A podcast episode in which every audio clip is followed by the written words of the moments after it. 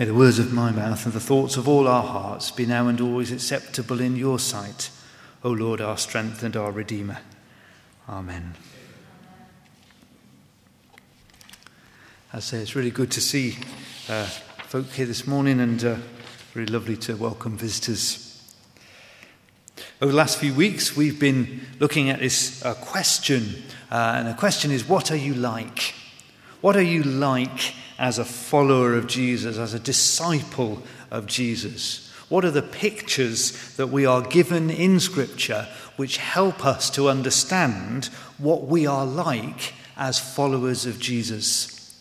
And we've spent some time in uh, the first letter of Peter, and we've thought about uh, us being like newborn babies, not infantile in our faith, but crying out, wanting more of the Lord, having tasted and seen that He is good, wanting to know Him more and more. We've heard that we are like living stones built around Jesus, our cornerstone, and connected with one another to create a community where worship and ministry and blessing can take place. We've heard that we are like holy priests, offering uh, worship and the sacrifice of our lives to God. We've heard that we are like chosen people, that we are precious to God and we become part of His new people, recreated to be the people of God. And last week we heard about being aliens and strangers which is a, a, strange phrase, isn't it? But this sense that this is not our home, this is not where we belong. We belong somewhere else, and we are on a journey going there. So each of those images helps us to see what it is like to be a follower of Jesus. These characteristics of those who are seeking to follow after Jesus. We're just going to change tack slightly and go to one of Paul's letters and to look at two or three of the images he gives us. What does it mean to be a follower of Jesus? What are we like as followers of Jesus? And here in this passage uh, we uh, are, are looking at this morning, we get this, this, this verse Join with me in suffering like a good soldier of Christ Jesus, a good soldier of Christ Jesus. Now, of course, whenever we see a military image in the scriptures, uh, an image of, of uh, uh, uh using military terminology, we must pause and reflect for a moment and to remember and to receive the image properly. We need to acknowledge that it is part of the history of the church that we have been too quick to use military images to then go on and justify terrible actions. Whether it is the Crusades, British colonial and imperial history, the world wars, the invasions of Iraq or Afghanistan, we know that our country, Christian country, has been involved and perpetrated some truly horrendous things. That is part of our history. And when we see an image like this, we must remember to separate what Scripture is saying from what it is not saying. It is not speaking about the role or use of military or political force in the world. And it is not giving us justification for saying might is right. So, if it is not saying those things, what is it saying? This image of being a good soldier in Christ. Scripture is very clear, isn't it? That we are called to a battle. We are called to a fight. And this fight really is on two fronts. Firstly, there is a fight within each of us. You remember these words of St. Paul from Romans? He says this Although I want to do good, evil is right there within me. For in my inner being I delight in God's law, but I see another law at work in me, waging war against the law of my mind and making me a prisoner of the law of sin at work within me. What a wretched man I am. Within each of us, there is a battle, isn't there? And Paul tells Timothy elsewhere in his letters to fight the good fight. This desire to overcome that which would lead us into sin, that which would lead us away from Christ, yielding to temptation, yielding to the evil which crouches within each of us. Now, we're not to despair because in that passage from Romans chapter 7, Paul rejoices, thanks be to God who gives us the victory in Christ. But first and foremost, this is the battle. This is the fight. And then, secondly, Scripture also tells us, doesn't it, that we are called to play our part in the battle against the powers and principalities, the evil forces, which Scripture is quite clear are at work in the world to lead people away from Christ. Those have been defeated by Christ on the cross, but the full extent of that victory is not yet seen and will not be seen until the day that he returns in glory. So we are called to play our part in that battle and in another of Paul's letters, Ephesians chapter 6, he says these beautiful words. He says, Put on the full armour of God so that you can take your stand against the devil's schemes. For our struggle is not against flesh and blood, but against the rulers, the authorities, the powers of this dark world, and against the spiritual forces of evil in the heavenly realms. Therefore, put on the full armour of God so that the, when the day of evil comes, you may be able to do what? To stand your ground. Don't be worrying about, you know, Assassin's Creed, all this kind of thing, you know. That's not what we're called to. We're called to stand our ground. And to stand your ground is a beautiful and amazing and wonderful thing.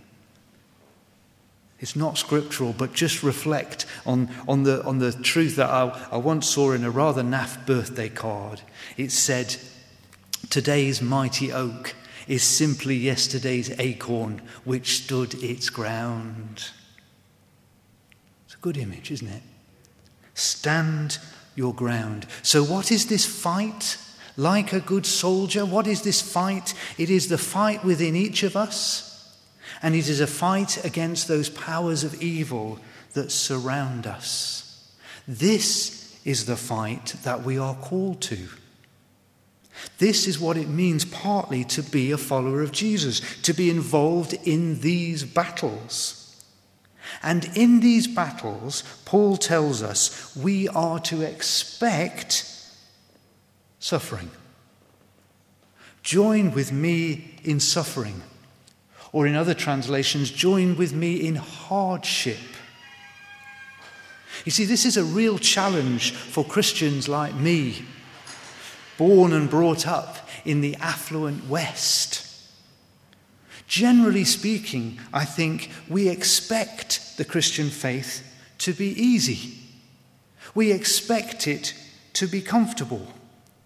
There's even an unspoken contract which sort of creeps into us.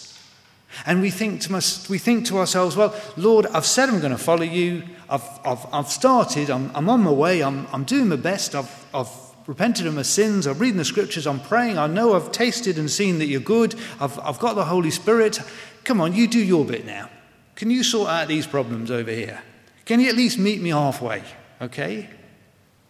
And we somehow think that, that although it's a bit crass to say it, we somehow think that the Lord owes us a better time than we are currently having.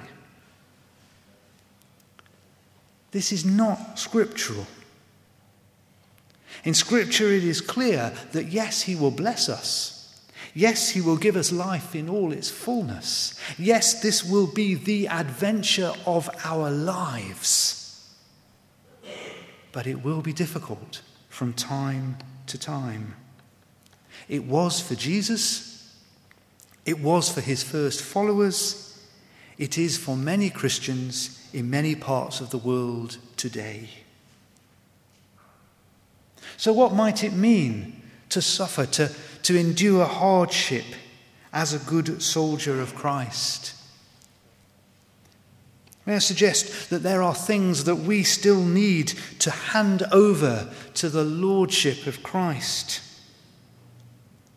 Things that may be difficult, things that may actually require real work. Can I ask you this morning, how do you think about yourself? When you think about yourself and you reflect on your life, how is it that you do so? Is it with a sense of pride or, or, or self satisfaction?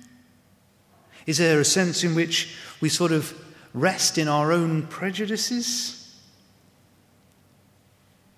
Is part of the hardship of Christ coming to Him and allowing Him to humble us and bring us, in the best sense, to our knees?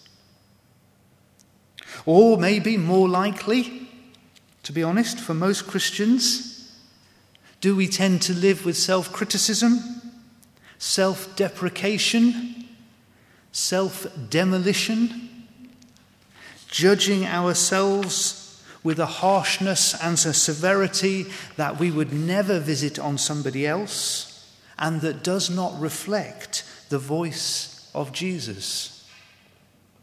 And perhaps the harshness, the suffering is about coming to God and saying, Well, you make me believe about myself what you believe about me. You give me a sense of self esteem that you believe about me. You take away all that stuff that I keep rehearsing in my head, mistakes in the past.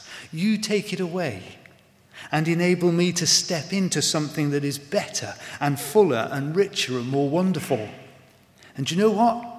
That's flipping hard work to step into the fullness that God has for you, that you might become the person that He wants you to be, that you might stand tall in Him.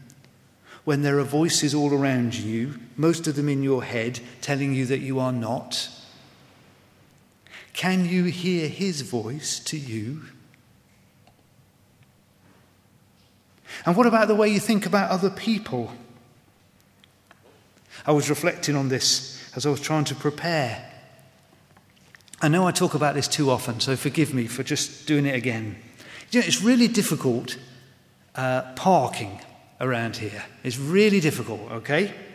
And sometimes really difficult driving around here, okay?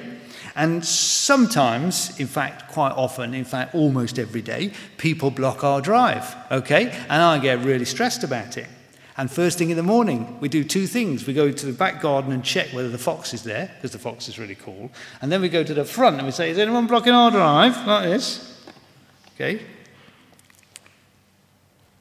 How do you feel about the people who do that?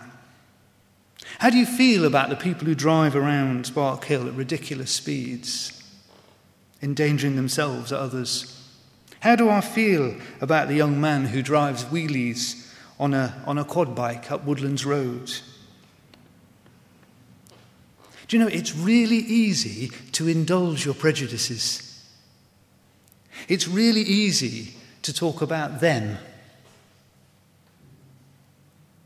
It's really easy to allow a whole set of things to go on in your head and they become them and they. And the animosity and the resentment builds. And I'm okay and they are not. Might the hardship, the suffering, the discipline be about saying, Lord, you have called me to love Because you know, when you give good advice, You, can, you know immediately, don't you, whether somebody loves you or not. If you get good advice from somebody who doesn't like you, how do you feel about it? You want to tell them where to put it. You get good advice from somebody who loves you, you'll listen. How dare I speak if I do not love the person that I speak to? It's hard work to love people, especially hard work to love people who inconvenience you and hassle you and behave in ways you don't like. Is this what it means to be involved in the suffering, hardship, and discipline? I know you might be sitting there thinking, it's not that suffering, is it really, Tom? Is it really? It feels like a challenge. It feels like a battle, not to drop back into one's own prejudices, but instead to say, This person in front of me is created in the image of God, loved by Christ. They are just as important and they have just as much right to be here as I do. You love them before you dare to speak to them.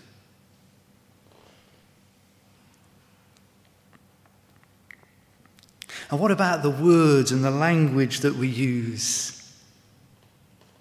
Is part of being a good soldier in Christ to, to enable Him to, to, to, to change and to develop us.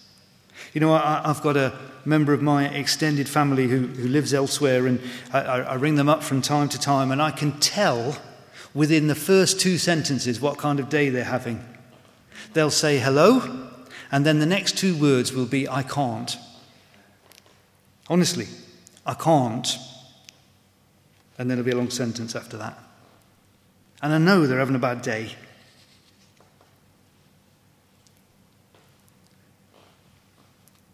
Can Jesus change our way of thinking? You know, I think in post pandemic Britain, there are lots and lots and lots of reasons to be having a bad day and they're real and they're deep and they're powerful. People are tired. We are tired. We may be grieving. We may be worried about the cost of living, bewildered by the behavior of our leaders, looking out into the world and seeing how terrifying it is. Are we the people who say, I can't? We can't. Don't get me wrong, all those things are real, and it's right that we are real about them. But we have the hope of the world because we have Jesus.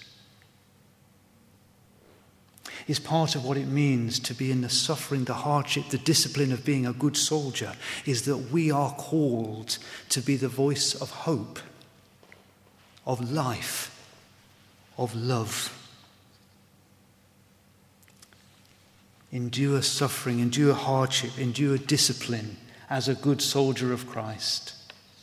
So that's the first thing. And the second thing is that we focus on who we are serving. No one serving as a soldier gets entangled in civilian affairs, but rather tries to please his commanding officer.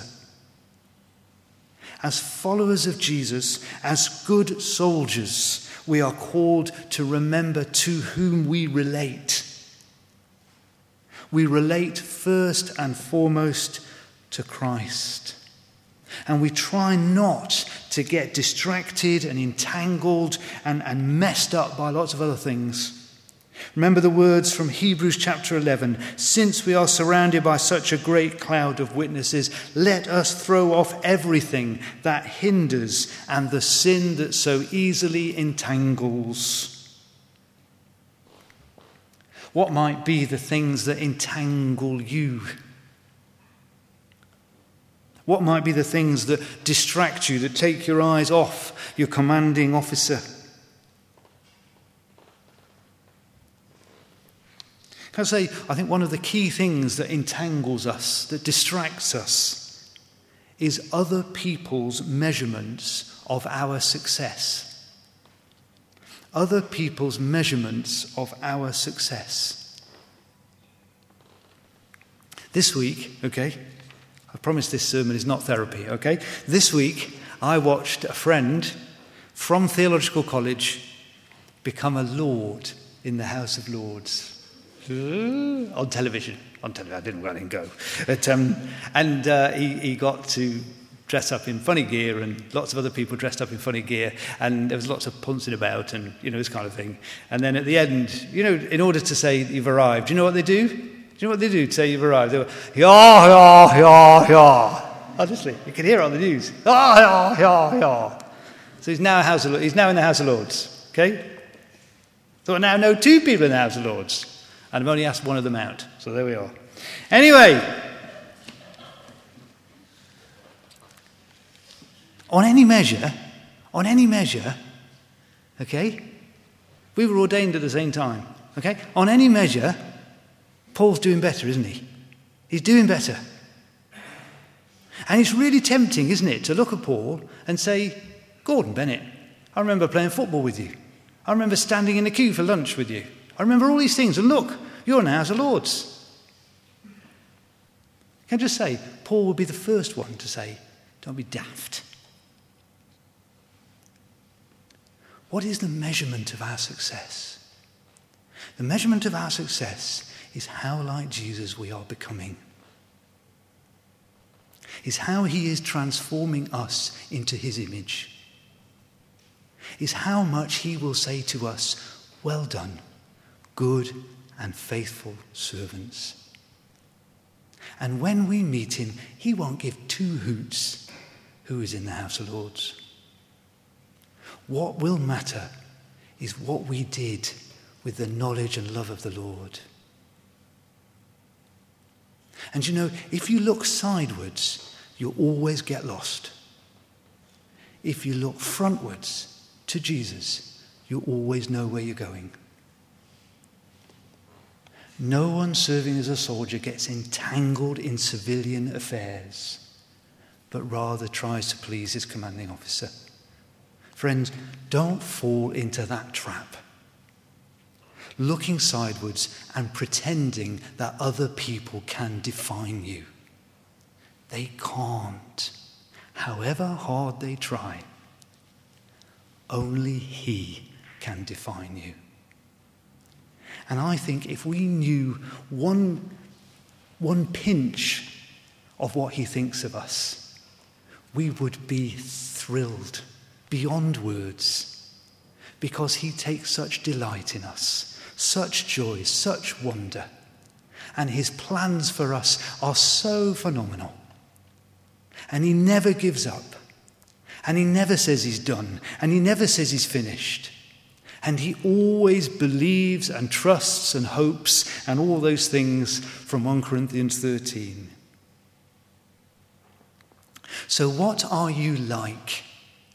You are like a good soldier following after Jesus. It will be hard at times. There will be discipline. There will be suffering. He is at work within us. It will hurt from time to time. Let's not be freaked or worried by that. And let's stay focused on Him. Let's remember who He is. And let's remember who we are as his servants and his soldiers. Amen.